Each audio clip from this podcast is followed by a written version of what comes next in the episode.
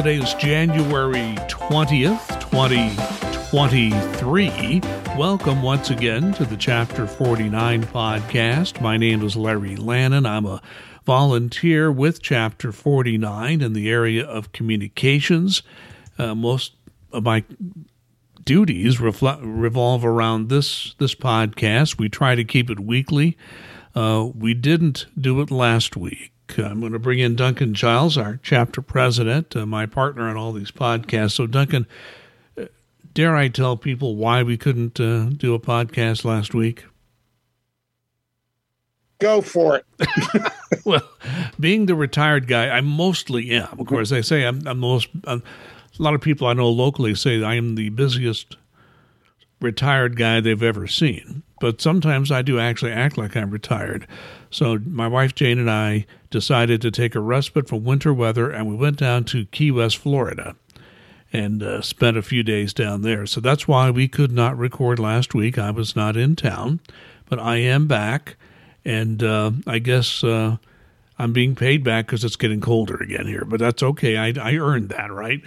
From being away for a while. yeah, you're going to have to suffer through it after the week you had last week. Sorry. it was uh, it was great. Uh, Key West is such a wonderful place. Got a chance to see the uh, the, the Southern White House that Harry Truman used. Uh, he when he would get away from the White House, almost every president has someplace they go away from the White House to get away for periods of time, and every almost every president has that. And for Harry Truman, he fell in love with Key West when he went there to inspect. I think it was a military installation there at the time many years ago, and decided he would set up his White House away from the White House at Key West. So I got a chance to tour that. That was one place I was not allowed to take pictures inside the building, which is interesting.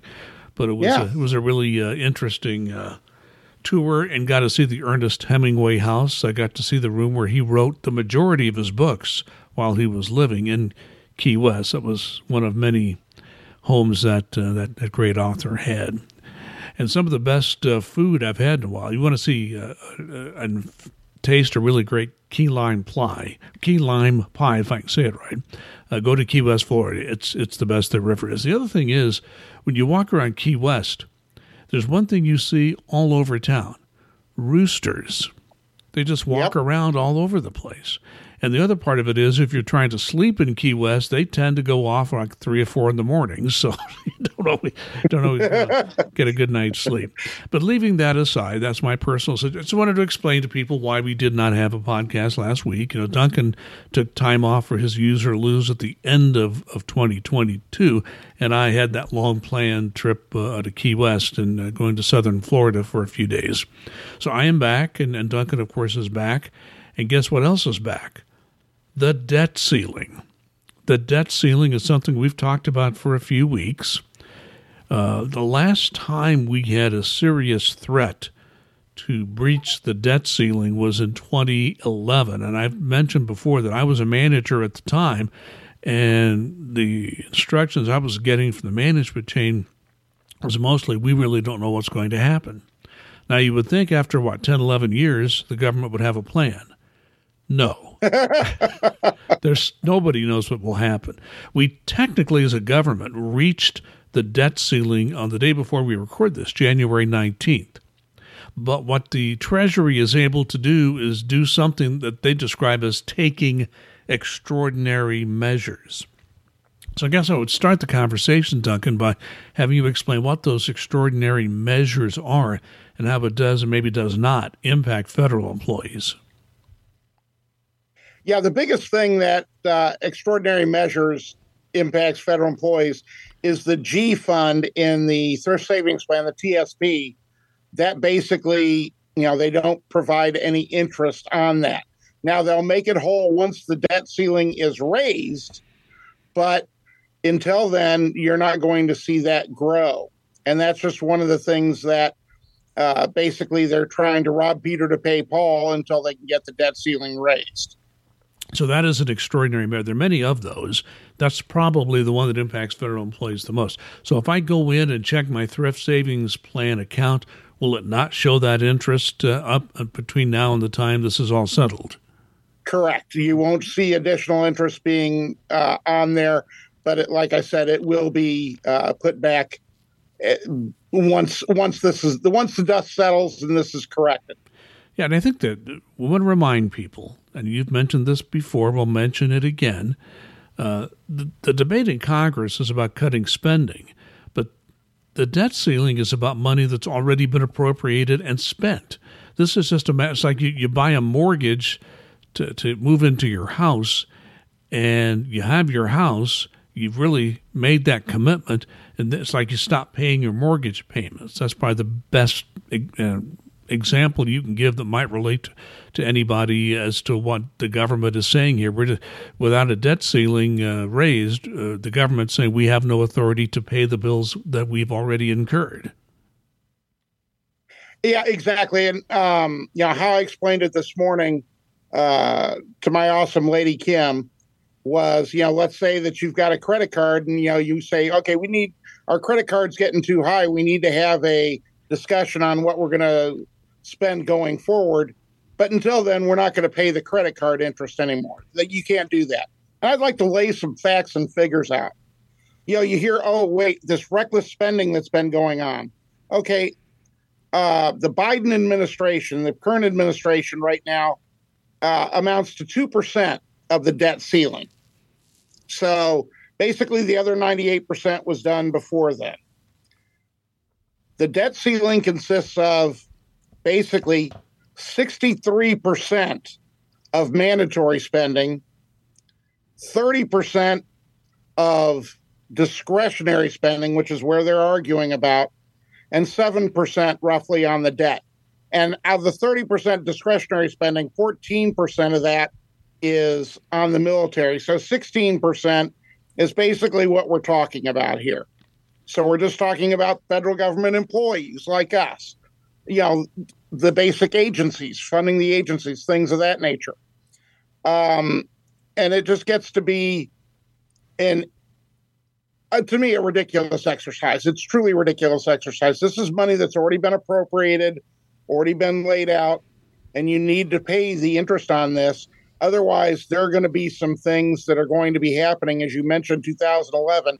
Even the threat of a default lowered our credit rating, rattled the stock markets, hurt the economy. If they defaulted on this, it could send the economy easily into a recession, um, hurt our standings in the global world, in the global markets, and raise interest rates.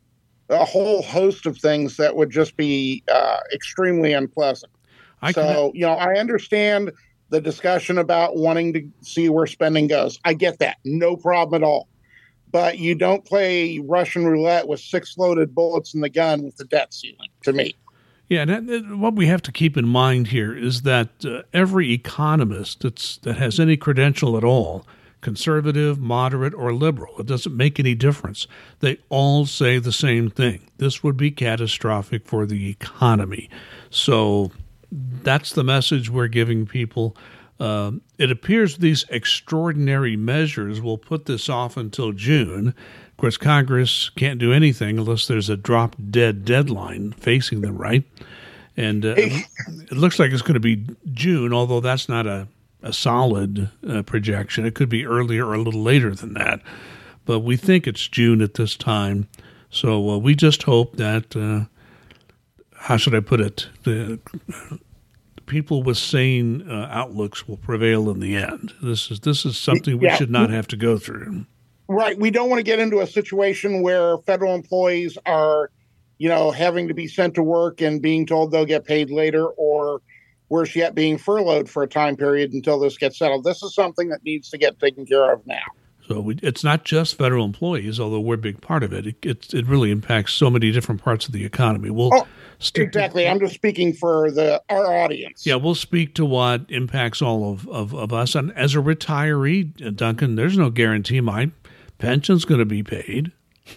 You know, I've got money in the G that is fund. correct. I got money in the G fund. You know, so. Uh, and you know, I got money in the stock market too. Not a large amount, but I've got enough that I could should be concerned about you know what the bond market and the stock market as a retiree, even what have normally been called safe investments, may not be safe if this whole thing blows up. So, debt ceiling is no small thing. It impacts a lot of the economy, but it has a particular impact possibly on federal employees and, and retirees. So um, just wanted to make sure everybody had an update on that. Something else that's happening, Duncan, uh, NTU does its very best to inform the members of the union, but NTU is starting up something new, is some webinars. And a webinar, if you don't know what that is, is just sort of a training class on the internet. Uh, there's a there's a series of webinars coming up on discrimination in the workplace. Tell us more about that. Yeah, there's going to be one coming up in a few days here in January and another one in February. And these are um, basically, you know, NTU National, which deals with this in courts, in um, in negotiations, things of that nature, and working with EEO, is going to be putting on these two webinars to basically show people what discrimination might look like in the workplace so you can recognize it. And if you do have that type of issue, you can reach out to your NTU representative, or if you feel that you want to go EEO that route as well. Um, these are two. Um, these two webinars are going to be something you're going to have to take on your own time and on your own equipment. The IRS is not giving you any time, and they can't. The firewall will prevent it, but from that. But this is just some good information. If you're ever concerned about, you know, am I being discriminated against, or is there workplace harassment, or you know, hostile work environment, things of that nature. This is what these types of webinars are going to be talking about. And they're going to be led by people who are very knowledgeable in the field. So it's good information for folks, um, you know, to educate themselves if they have those types of questions. So, Duncan, just speaking to our chapter here in Indiana, how often do you see uh, an issue such as discrimination in the workplace rear its ugly head here? Um, it's much, much, much less prevalent than it used to be, say, 15 years ago, I would say. Um, occasionally, it does appear that it happens, um, that somebody is targeted due to a specific reason. Um, but you have to get behind that. And as I've told people, and this has happened a couple of times, no, your manager is not targeting you. They're just bad to everyone um, you know, that happens, or, you know, they're not targeting you. You're just not doing what you need to be doing. That happens as well. So we're not seeing a whole lot of that here, but that's not, from what I hear, the same across the country, and results vary. You know, management up and down the chain, they're human beings. You're going to have some great managers. You're going to have a lot of good managers. You're going to have a lot that are, you know, just there, and you're going to have some that are bad. And those bad ones give a, uh, you know, a bad taste to everyone in, you know, in the organization. And we want to make sure that employees are not being harmed by actions of others that uh, specifically go against things like the United States Code. So it's good to know this. Uh, you can always talk to a chapter official if you have an issue, but knowing what it is when you see it knowing when it's time to, to bring in a union official, uh, that's a good thing to know. So once again, these webinars are being. How does one find out more about these webinars? When there will be, and how to sign up? Uh, NTU has sent out something to all its members um, via email on this. But if you have a question, uh, you know about when it is or whether it might benefit you, something of that nature, absolutely contact. You know, if you're a member of Chapter 49, feel free to contact me about more information or contact your local chapter leader. They'll be more than happy to let you know what's going on and uh, when the two of them are. Like say, one of them's just coming up in a few days, um, and then you've got the other one in February. And will NTU National do more of that? I don't know, but I think it's a good idea, and I think they very well could on different subjects. Okay, very good. Thanks. Th- thanks for the update on that. Everybody gets a heads up. Check your email if it's something of interest to you. I have a couple of things I want to say about the Inflation Reduction Act. That that was passed some time ago, and what it did is is provide over eight years, eighty billion dollars of extra money for the Internal Revenue Service.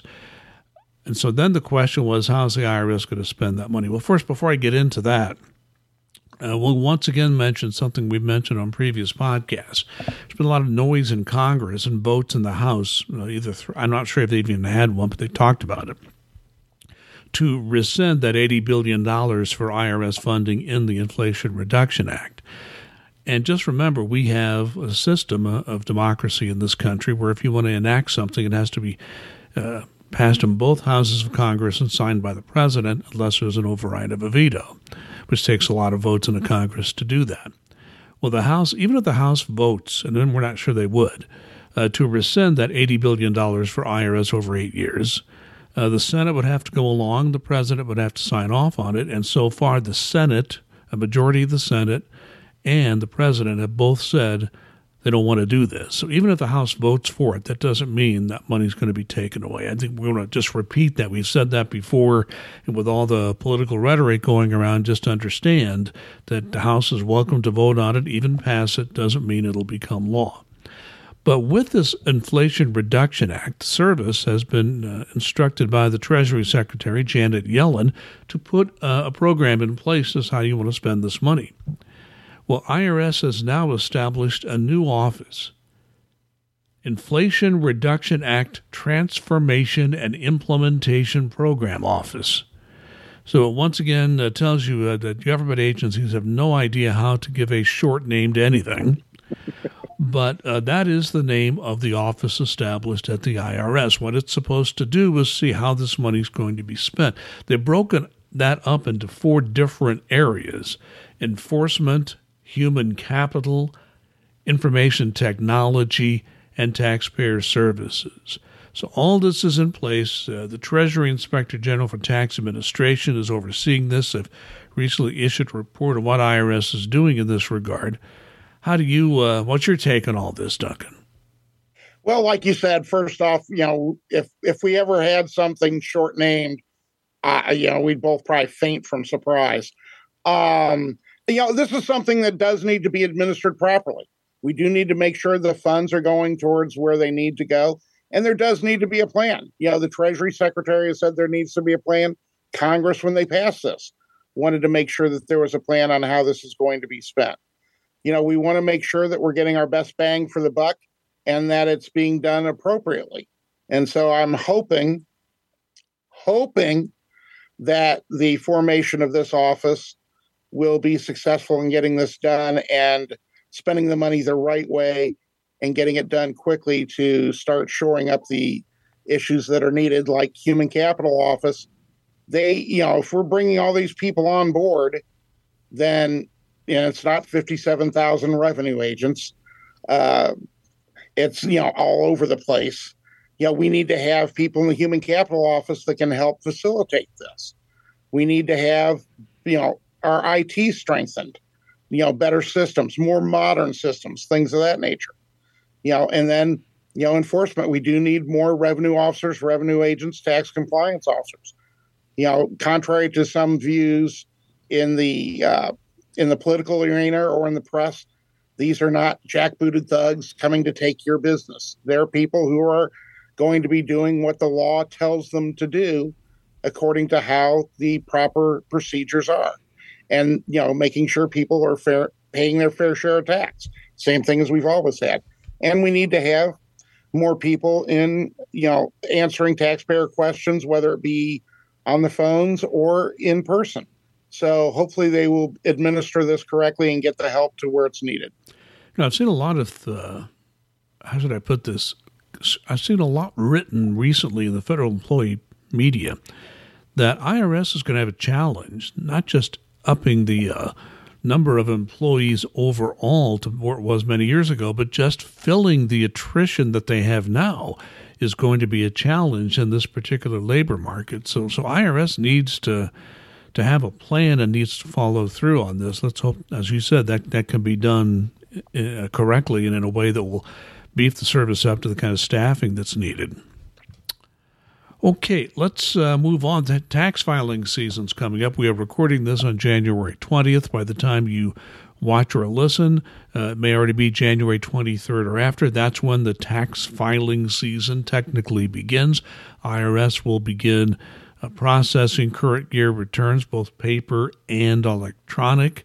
Uh, just based on the challenges IRS has had with COVID of the last couple three years, um, and uh, just the other issues involved with the backlog, I wouldn't recommend somebody file by paper if they can avoid it. File your taxes uh, electronically if you possibly can. Um, but uh, what this the, the beginning of the tax filing season, it does have an impact on IRS employees, particularly those in accounts management. Talk about that. Yeah, basically the uh, phones start to get slammed where people are calling, um, you know, about their refunds, even though they filed 15 minutes ago. They're wanting to know where their refund is now. There's a tool out there. It's a wonderful tool that the IRS applies. Where's my refund? Gives the most up to date information but still there are a lot, a lot, a lot of folks out there who contact the, us by phone wanting to know the information on what's going on. And so, therefore, you know, there are things like they suspend for those busy periods when we know we're going to get slammed, the things like read and meet time that they have in call sites um, to basically keep everybody up to date. They've said that they're not going to do any uh, updates that you know a tax somebody on the phone uh, might need to know while they are uh, going through these phone calls, just to try and make sure that we keep as many people on the phone as possible to answer these taxpayer questions. Yeah, and I think that having worked in toll free, and you did as well, uh, that's a double edged sword because. Uh, even though you, you're, you're busy and you know you, the service doesn't want the uh, phone people taken off the phone to get these updates, there are always a slew of updates at the time of the tax filing season. So I do know that you were involved in, in the customer service agreement where there are, there's still a process where if some information really needs to get out to these assisters, there at least is some way to do that. Yep, there there's you know they can they can hold the meetings or they can do these things if they so choose. Now, on the flip side, if you're going to get dinged for something and this is good for anybody from council on down to service center, if you have not been trained on it or received the information on it, that is absolutely an affirmative re- defense uh, if you're getting dinged for something. If you're getting, you know, written up saying you didn't do this on a EQ report or things of that nature. Well, you didn't do this properly. Well, I was never told about it. I was never done. Well, if that happens during these times of periods where they're not having meetings or they didn't inform you, they absolutely have to take that back because that can't be used against you in an evaluation. So there are protections in there for this type of thing. Right, and that's a very good point you make that you can't be held responsible if the IRS cancels your meetings and takes away the time to read the updates. You cannot be held responsible for that. So that makes makes perfect sense. One thing I do want to mention here, Duncan, as we one of our last items here, is that NTU did something very important here in the last few days we you and I have talked about this inventory paper inventory backlog uh, that's been around for a while, and it's uh, a situation where employees were taken away from their regular job, often not their choice, to work this paper backlog. And it wasn't always a popular thing uh, to do. Some people volunteered for it, others were volunteered to go in. Mm-hmm. They didn't have any choice. Uh, what has happened is that you said, you know, uh, IRS employees, that backlog has largely been worked. And, you know, what we need to do as a union to say thank you for this terrific work you've done. You got to give the management some uh, credit because they were able to, to manage it in such a way where the employees had the opportunity to get the work done. But the employees did the work. They were the people on the ground level working these cases, getting them done closing them out correctly. So, IRS employees, many of them in Indianapolis who were volunteered to go into this program, hopefully can go back to their regular jobs soon if they haven't already. And, uh, you know, thanks for a great job well done. You should, uh, you should be proud of what you've done. Yeah, know, and that just shows the type of leadership that uh, NTU has at the national level with President Tony Reardon, Vice President Doreen Greenwald you know, this comes from the heart from them. They're very much uh, believers in employees, and they want to show their appreciation.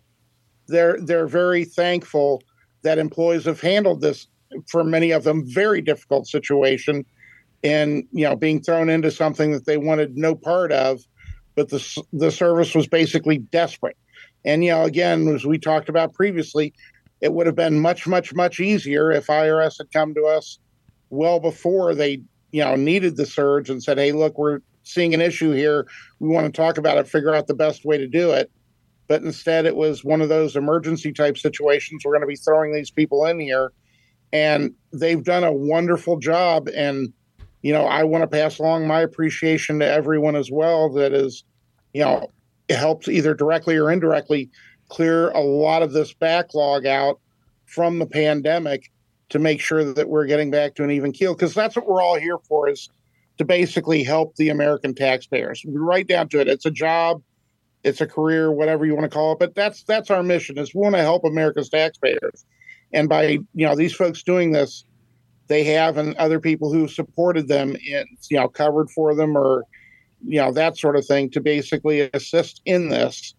It, it's it was a thankless job to do, but we want to make sure that they know they are thanked and appreciated. And I was very happy to see that come from National and to you.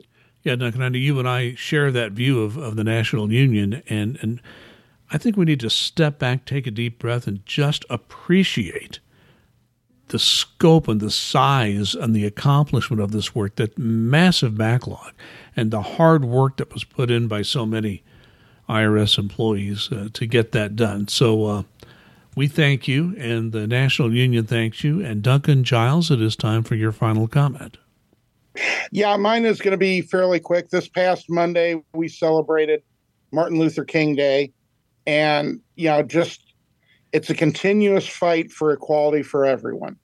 And, you know, one of the things that I taught my uh, my daughter, and I know that she, you know, took it to heart, and it's like, and she still uses it today is some you know it, it, your race your creed your color your sexual orientation your sex none of that should matter. Are you a good person or not? And deep down you know that's one of the things that the reverend king was all about. He wanted equality. He wanted everybody to be looked at as the person you are and not other factors. And so i just i i have a great deal of admiration for the work that he did. And i'm just glad that we have a holiday to remember it and just want to keep that in people's minds all year round. And it's it's it's it, it's heartening to see how many people, federal employees included, took that day off and and and volunteered, did something important in their own community. I mean, that is the spirit of Dr. King. And even where I live in Fishers, Indiana, there were, were people who went out and did a food drive. Some of the food pantries are starting to get low, especially after the holidays.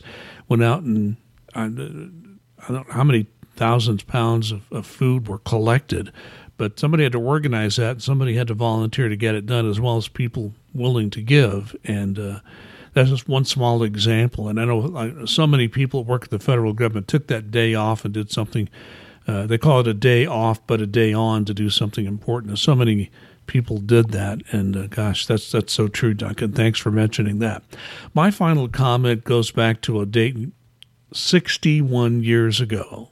Yes, I'm old enough to, to remember it, although I don't remember it well. I was very old. My father remembered it very well. My father went to work in the Federal Civil Service, I think it was around 1950. And something important, he always would talk about this, happened on January 17th of 1962. President John F. Kennedy signed an executive order, Executive Order number 10988 it granted federal employees the right to collectively bargain for the very first time, which was a huge step forward for people working uh, in, in the federal sector. But that laid the groundwork for an even more important uh, statute that was passed, the Civil Service Reform Act of 1978, which does pretty much lay uh, the groundwork for uh, labor relations in the federal sector. But I think if you want to really look at the beginning of unions and and how they have been able to impact the workplace and help people in the federal government, uh, that began, I think, really on January 17th of 1962, a little more than 61 years ago. And I, I want to emphasize one other thing, Duncan. You mentioned this earlier. I know NTEU, being involved in this union for a very long time, being a member from the time I started uh, with the government in 1983. Yes, we obviously worry about our members and the people in our bargaining unit. But NT has also been very focused on making sure that we serve the public and making sure that we do our work and make sure that these revenue agents have the tools they need to get the work done. The revenue officers have the tools they need to do the collection work and do it the right way. So I have to give NTEU credit. It's not only looking out for the people working, and that is certainly the number one issue, but they never ever wanted to do anything that would have a negative impact on the public to the extent possible. I have to give NTEU a great deal of credit for that. Duncan, thank you very much. Always a pleasure to see you. And if things go well, we will be back next week with another uh, chapter of the Chapter 49 podcast, or an episode, if you will.